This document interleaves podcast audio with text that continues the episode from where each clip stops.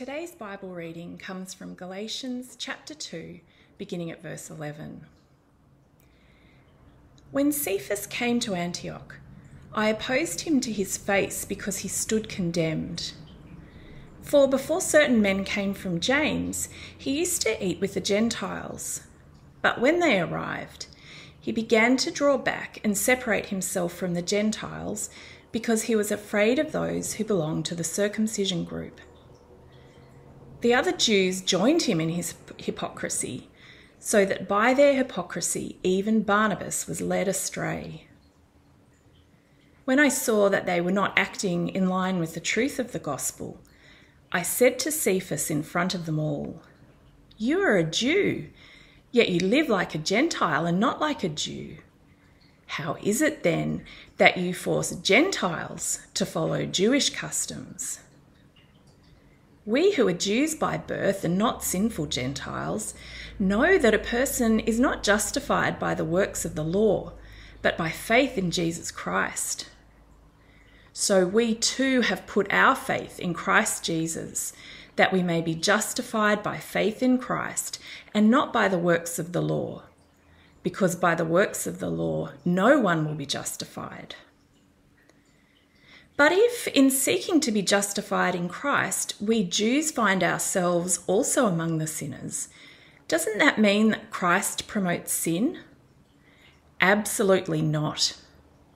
If I rebuild what I destroyed, then I really would be a lawbreaker. For through the law I died to the law, so that I might live for God. I have been crucified with Christ, and I no longer live, but Christ lives in me. The life I now live in the body, I live by faith in the Son of God, who loved me and gave himself for me. I do not set aside the grace of God, for if righteousness could be gained through the law, Christ died for nothing. This is the word of the Lord. Thanks be to God. Well, good morning. Great to be with you at church this morning, uh, but really looking forward, like Prash and Pippi has said, to seeing you in person next when week. Cephas came Uh, my name is Matt, and it's just a, my privilege to be with you.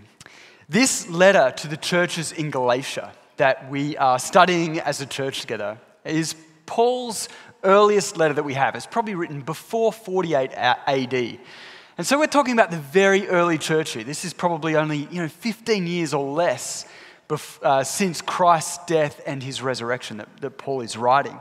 And here in this situation that Paul recounts to the Galatians, uh, we're dealing with two of the leaders of the early church. We're dealing with the Apostle Peter and the Apostle Paul. These are the, the most prominent leaders in the early church. Uh, and they're obviously going to become the, the leaders of this, not just this small new religion in Palestine somewhere, but a, a global phenomenon that, you know, it's the reason we're here today. But these, these two leaders, the Apostle Paul and the Apostle Peter, these eyewitnesses to Jesus' life and ministry, these friends in the faith, so to speak, are in full blown conflict. Listen to what John Stott, the English theologian and pastor, says about this moment reported in Galatians. He says, This is without doubt one of the most tense and dramatic episodes in the New Testament. Here are two leading apostles of Jesus Christ face to face in open conflict. You can imagine with any startup, with any business, with any group for that matter, um, when the two leaders, the two CEOs, the two founders of a company, if they're in conflict, I mean, I'm sure they're in conflict every day over small things, but if they, if they go public with their conflict, in the first few years of this organization, especially if they think they're onto something good, I mean, that's just not something that is done, is it? You don't go public, especially when you're pointing out the flaws, fundamental flaws in the other leader, unless you want to lose all the trust of your stakeholders and shareholders. Um, it's just simply not done. And so, this is a very serious thing in the life of the early church. Further than just being a serious thing, and what adds to its seriousness is Paul says in the, the very first line, he says, Peter stands condemned. This is no mere kind of verbosity of words. Peter is say, Paul is saying to Peter that Peter is on God's chopping block because of how he's living his life. Such is the seriousness to God of what is going on. And what is the problem? We'll get inside it in some detail in a moment's time. But in verse 14, it says this it says, When I saw that Peter and his friends were not acting in line with the truth of the gospel. Note that down. They were not acting in line with the truth of the gospel. Um, the word here, it's one Greek word. It's where we get our word orthopedics from. Ortho being straight, orthodontist, ortho, you know, straight. But, and pedo was foot or walking. This is about literally walking straight. Peter is, Paul is saying to Peter, you're not walking straight with the gospel. You're not walking in line with the truth of the gospel. A little picture up on your screen of what that might look like. This is about walking straight, not veering off to the left or to the right. Here's the important point from this little passage that Michelle just read to us. God wants his people not just to know about him, not just to understand the gospel, not just to get the gospel, but to live in a way that is marked by it, to be shaped by the gospel, to live in line with the gospel. Not to be hypocritical like Peter, where you, you know it, but you don't do it, you don't practice it. Peter stands condemned for doing that. God cares about us living a life in line with the good news. So I want to ask a bunch of things about that idea. What's it mean to live in line with the good news of the gospel? The first question I want to ask is well, what is the gospel? Good question, isn't it? What is the gospel? It might feel like Groundhog Day. Maybe you've logged on for the last, I don't know how many weeks it's been. It feels like a lot. It's been a lot of weeks. And you come to church every week and you hear gospel, gospel, gospel, gospel, gospel.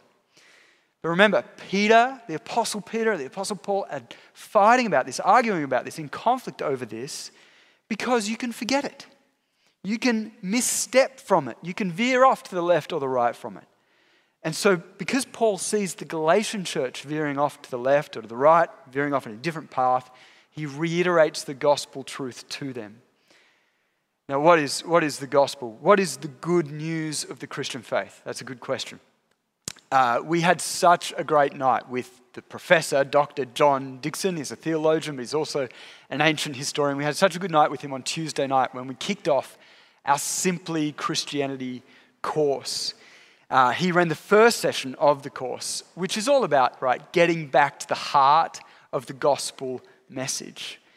And he started the course by asking this question Why do most cultures believe in a God? It's true, it's a fact over time, over history, even today, actually, most cultures believe in a God. Why do they do that?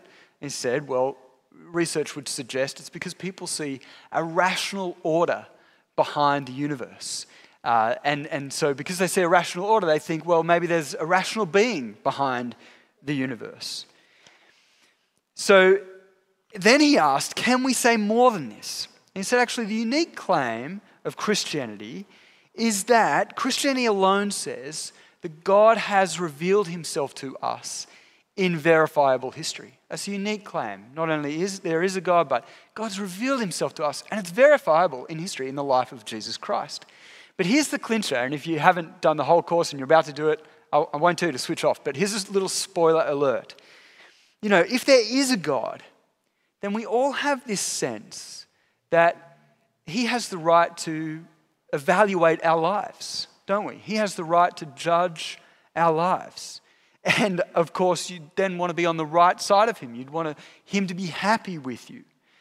I was at a funeral about two weeks ago, and uh, the uh, daughter at the funeral was a doctor in Egyptology. And as I was writing my talk for that uh, funeral, um, I stumbled across this fact. You know, we've all learned that when Egyptians mummify their princes and kings, um, their organs were removed from their body, right? You know this the intestines, the liver, the lungs, the stomach, they're all put in, in different jars. But the fact that I came across was that the heart is left inside of the body because Egyptians believed it would be weighed in the afterlife to see whether or not you'd lived a good life. You see, even the ancients believed that if there is a God, then he can weigh our lives, he can evaluate our lives. And you want to be found on the right side. And this is where the good news of the Christian message comes in. The Bible says this is in fact true. The Bible says, of course, there is a creator, there is a God, He is your maker, and of course, He can judge and weigh our lives. And in fact, you know, when He judges it and weighs it, uh, you will not like what He finds. But Paul reminds the Galatians, reminds Peter in this moment, that there is a way in which to be found right on God's side. He reminds them the good news of the gospel, and he uses this word justified. He uses this word justified. It comes up many times in this text. Um, and it's a, a, word that is borrowed from the law courts. It's actually the exact opposite of being condemned. If to be condemned is to be declared guilty, to be justified is to be declared innocent, free from guilt. Paul writes this. This is Galatians 2, verse 15. He says, We who are Jews by birth and not sinful Gentiles know that a person is not justified by the works of the law, but by faith in Jesus Christ. So we too have put our faith in Christ Jesus, that we may be justified by faith in Christ and not by the works of the law. Because by the works of the law, no one will be justified. Yes, he just said the same thing about three times so that we get it. He said, even the Jews who had the law, that is, had everything written out that you could ever possibly do to please God, they knew they couldn't be right with God through those things because they knew they couldn't keep them. They were always breaking them. Even the best of them failed. We all failed to God's standard. But Paul says we've found a way to receive God's favor, to have God's favor, because one man kept all the law. He loved God, he loved people perfectly. That's the sum of the law. And he gave his life in place of, of yours and mine if you'll receive it. So that when God weighs your heart, he doesn't find in his hand your heart, he finds Jesus' heart. He finds Jesus' life and he weighs it and he finds you righteous. He looks at the faithfulness of Christ, not at your faithfulness, and he counts you in. He counts you apart part on God's team. He, he counts you innocent, right with God. That's the gospel. That Jesus has replaced his life in place of yours before God to make you friends with God. It's very important that we're clear about this and that we remember this. This is why we talk about it every week at church. Martin Luther, the great Protestant reformer of the 16th century, you know, he was around at a time where the church had made uh, religion, some, the Christian religion, something else than the gospel. And he found this verse, he read this verse, and as a result, brought a huge part of the church back to the truth of the gospel, back to the good news of the gospel. And he writes, about being justified by faith and not by works of the law, he writes, This principal article of Christian doctrine, most necessary it is, therefore.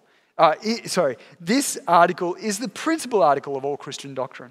Most necessary it is, therefore, that we should know this article well, teach it to one another, and beat it into our heads continually. More or less, that's what Paul's doing to Peter. That's what Paul's doing to the Galatian church. Perhaps it's what you feel like I'm doing to you this morning. But he had to because Peter, by his actions, was effectively saying something different other than God's good news. By requiring the Gentiles to put on these non Jews, to put on kind of Jewish customs and all these things that used to make people think they were right with God, he was saying to them, the gospel's not enough. And that's why this is so serious to Paul. Um, and so, so then let's examine this a little bit. What is gospel living? How do you live in line with the gospel? Peter, unfortunately, today, or fortunately for us, is the case study of Paul in this moment. And we see actually, in, in, as Paul tells his message, we see that actually Peter was living in line with the gospel for a while, and then he veered off course. Let's have a look at this. See, the, the gospel is meant to change your life fundamentally, it changes everything about your life. Peter Peter knew this. Actually, it was very obvious in, in the face of first century Judaism, in, in the face of their culture and practices, that the gospel was going to change how they lived. It was very kind of obvious. Peter had worked this out. See, the Jews had the law, we've talked about this, and these are kind of um, all the things that made them feel they were right with God, it gave them their identity, separated them off from everybody else. Uh, it makes them God's people. They had the moral codes like the Ten Commandments. They also had all these other, um, some of them in the Old Testament, some of them not, made up things about how they should live each and every day. Formal and ceremonial customs, things like circumcision, food laws, things you can and can't eat, kosher, uh, or who you could eat with, who you could associate with, and who you couldn't. Um, and they did these things because it was their way to please God. Peter was a Jew, but he becomes a Christ follower. He believes that nothing justifies him except for faith in Jesus Christ, except for Jesus making him right with God. And so he realizes, well, well none of this stuff really matters anymore. It, it, it's not important. It, this changes how I live. And in fact, if you read the, gospel, the, the Gospel of Acts, close enough, if you read Acts, if you read the biographical account of the church's life, um, you'll see from kind of beginning to end the disciples, the apostles, figuring this stuff out. We watch Peter's life very closely. In Acts chapter 2, right at the beginning, um, the Holy Spirit has descended on the, the Jews. They're speaking in other languages, in tongues. And, and Peter actually stands up in that moment and he says, This is actually telling us that the promise of God, the good news, is not just for the Jews, but it's for everyone, everyone who is far. His words in Acts 2.39 will come up on the screen in a moment. And he basically says, this is for all of you. In other words, it's even for the Gentiles. And then Peter, a couple of chapters on, he receives this vision from God. This vision while he's praying is of a sheet uh, falling from heaven to the earth, and it's, I guess it's a tablecloth. There's a bunch of animals on there that typically Jews weren't allowed to eat. It was against it would, it would make them unclean. And God says, or a voice says to him, Peter, rise, kill, and eat. Peter says, certainly not. And, it, and the voice says, What God has made clean, don't you make unclean. And while he's pondering this, we're told, wondering what it means, there's a knock on his front door, and there's a, a Gentile man, a God-fearer, we're told, a guy called Cornelius, who's actually a Roman centurion. And he says, Peter, come to my house. I want you to tell us the good news. Um, and Peter, surprisingly, does. And while he's there, he watches these people come to faith, these non Jews come to faith. And he says to them, uh, I, I now realize how true it is that God does not show favoritism. I mean, Peter gets this. And he's starting to live his life in line with the gospel. He goes into a, a, a non Jewish house, doesn't he?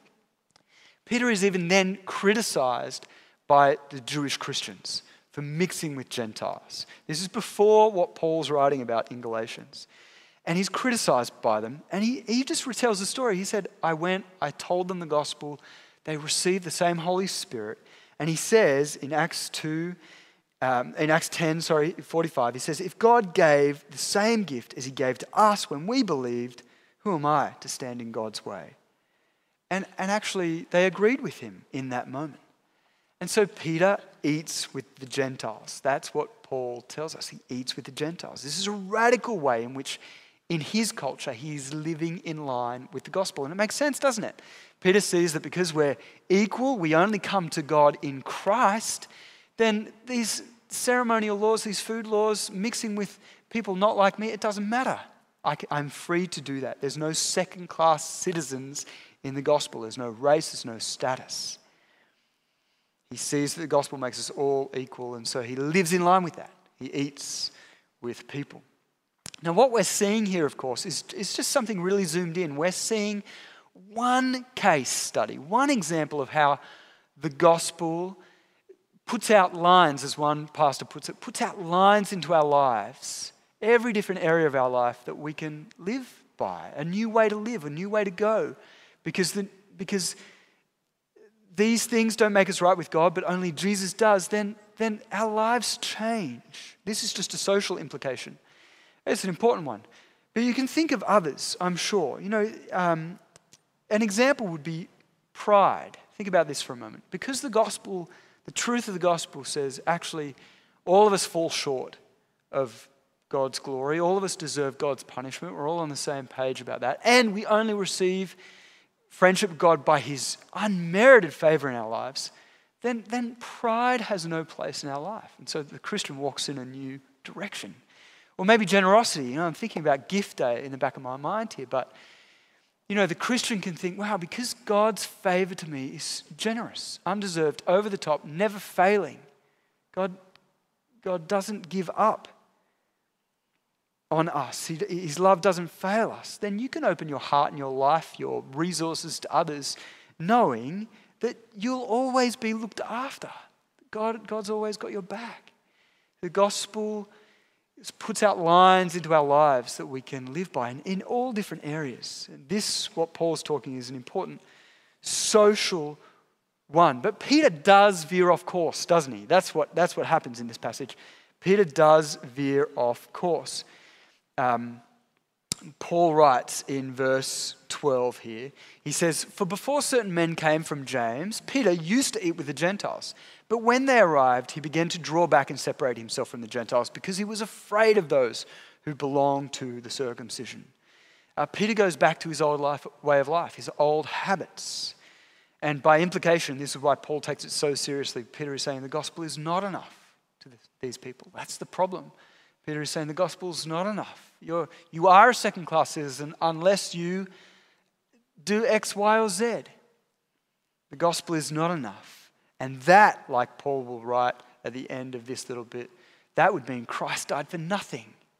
Because Christ either means everything to you or he means nothing to you. Now, this is Peter's example in his day, but I think we should just pause very briefly for a moment because it's helpful for us to think about whether we do the same thing. Do we, and we won't do it in our words, we know all the language, we know we're justified by faith, but do we just in our in our actions in our lives sometimes tell people that the gospel is not enough? Do we sometimes say you need something else? There are all sorts of examples, I think, where we say that justification by works is, uh, by faith is not enough.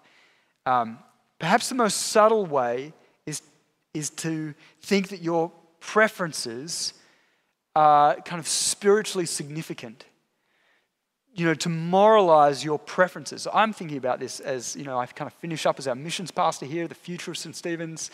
Um, what it means is we start looking broader in our community. Um, it's going to be really important to us to potentially let go of some cultural values, some things that we hold on to for the sake of the gospel. Because people might think, oh, they're telling me that I have to live this way in order to be right with God. When actually Christ is enough. You know, I was thinking the demographics of our area 50% of our area are under the age of 40.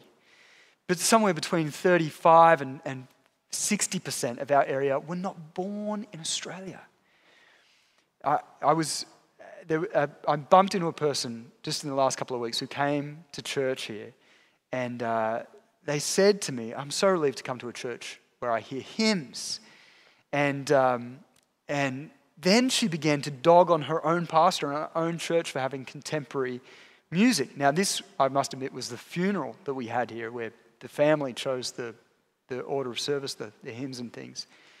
I'm not against either hymns or contemporary songs. Actually, I think depending on what you're trying to achieve, there's value in both. But to turn it into a moral discussion, to, t- to say that my cultural preference is more important than another's, might, you know, and that, that does kind of say my way of faith is more superior to yours, that could be to veer off course from living in the line of the gospel, couldn't it? Peter goes off course. We all go off course. What makes us go off course? That's my third and final question this morning. How do, how, how do you live in line with it? How do you do it? How do you live in line with the gospel? What pushes us in course, off course? What, what will keep us on course? Well, notice that Peter was afraid. You see that here? Peter, what pushed him off course wasn't that he didn't know the gospel, he was fearful of these Jewish Christians and what they thought of him. Another way to think about this would be to say that this is about what Peter loves. This is what Peter really wants, what Peter really loves, isn't it? What Peter really wants is respect. He wants approval. He wants people to think highly of him. That's why Martin Luther said to us we need to continually beat the gospel into our heads because often, often, you know, we know what to do, but our hearts really want something that, and it leads us off course. And Peter has forgotten that Where he can find his true love, his true acceptance, of course, is in Jesus. I think this is why he would have find, found Paul's words to him so sharp, so incisive. Um, perhaps he would have found them stinging at first, but the wounds of a friend can be trusted. Look what Paul says to Peter. And the answer is for all of us here on how we can live in line with the gospel, how we can be truly transformed by it. He says this. He says, and I'll make an emphasis here. I want you to notice something. He says, I have been crucified with Christ, and I no longer live, but Christ lives in me. The life I now live in the body, I live by faith in the Son of God, who loved me and gave himself for me. This is Paul talking to Peter. He's, he's personally referred to himself personally there seven times. Remember, Peter is the one who has a personal relationship. If anyone can claim they had a personal relationship with, with, with Jesus, it's Peter. But Paul here, you know, Peter is the, Peter is the guy who what was called out of his boat, out of his career to follow Jesus. He was called up the mountain by Jesus to see Jesus in all his glory. He was he saw, looked Jesus in the eye on the day of his crucifixion. He was reinstated by Peter having breakfast on the beach uh, after his resurrection. And yet, Paul says to Peter, Jesus loves me, Peter. Jesus gave his life for me. Paul is, Paul is saying, I know I wasn't there. I, I know I was on the other team for a while. I was mainly, partly responsible for crucifying Christ. But I've been brought in by the good news of the gospel. Jesus loves me, He died for me. See, the crucifixion wasn't just some kind of objective fact, some historical fact, some mechanistic fact for Paul. It was personal for Paul. Jesus' death was for me. Jesus takes my place on the cross. He died for my sin that I, I could be right with God. And Peter would have thought, wow, you're right, you know? I claim to have association with Jesus through all these wrong things. I have association with Jesus because he loved me through the cross. And that's just as that's true for the Apostle Paul, actually, just as true just for Peter, it's true for you and me. If you accept what Jesus has done for you, you're justified by faith, not by your works. Paul's saying to Peter, Peter, you're loved, you're accepted, you're approved, you're, you're, you're appreciated, you're, you can find your identity in Christ and in his crucifixion. And tasting that love makes all other loves tasteless. That's kind of Peter's point. You know, how do you how do you stay on track when there's all these other ways in which you can fill that heart bucket that you have to be filled? A, a Scottish minister 200 years ago, he said this in a very famous little passage. He said, The only way to dispossess the heart of an old affection is by the expulsive power of a new one. The only way to dispossess the heart of an old affection is by the expulsive power of a new one. He's saying our heart always has an appetite. We want love. Like Peter, we want love, we want approval. The only way to change it is to find a greater appetite, to find something more beautiful, more joyful than the old one. That's what Paul is saying when he says, Jesus loves me, he gave his life for me. He's filling up his heart with, with Christ. Uh, just recently, you know this, my family has moved house, new location, moving to Kensington, a long way from here. We're going to miss you. Looking forward to seeing you in person. And um, anyway, I've been picking up my son from daycare, his normal daycare, the last couple of weeks. And about three times he has said, every time we've got in the car, he's said, This way, daddy, this way, daddy. And it's always in the opposite direction to the way I'm going. I don't mind usually because I know, well, if I go this way or that way, I can get to our new place. Anyway, the third time he did it, he's crying, This way, daddy, this way, daddy. And it suddenly dawned on me. He wasn't being a bossy, picky, toddler, you know, trying to give me directions to our, our new place. He wanted to go home. He wanted to go back to that place that he loved, that place he remembered, that place that filled him with, with love and peace and joy. He wanted to go home. You see, when, when Jesus is your home, it changes the way you live. What you love, you pursue, you go after. The question is then is Christ your home? Do you know his love for you personally? Because if you do, you will live in line with the good news. Let me pray. Oh, gracious God, thank you so much for what you have done for us in Jesus Christ, justifying us by faith and not by works, so that all of us can come to you. Lord, I just ask this truth would go so deep inside our hearts that we would be so overcome by your love for us that we would respond to you in love. And that our lives would be marked by walking straight, walking in the direction of your love, showing that Christ is our true and better home, that Christ is our love. We pray this in Christ's name. Amen. We're going to sing together.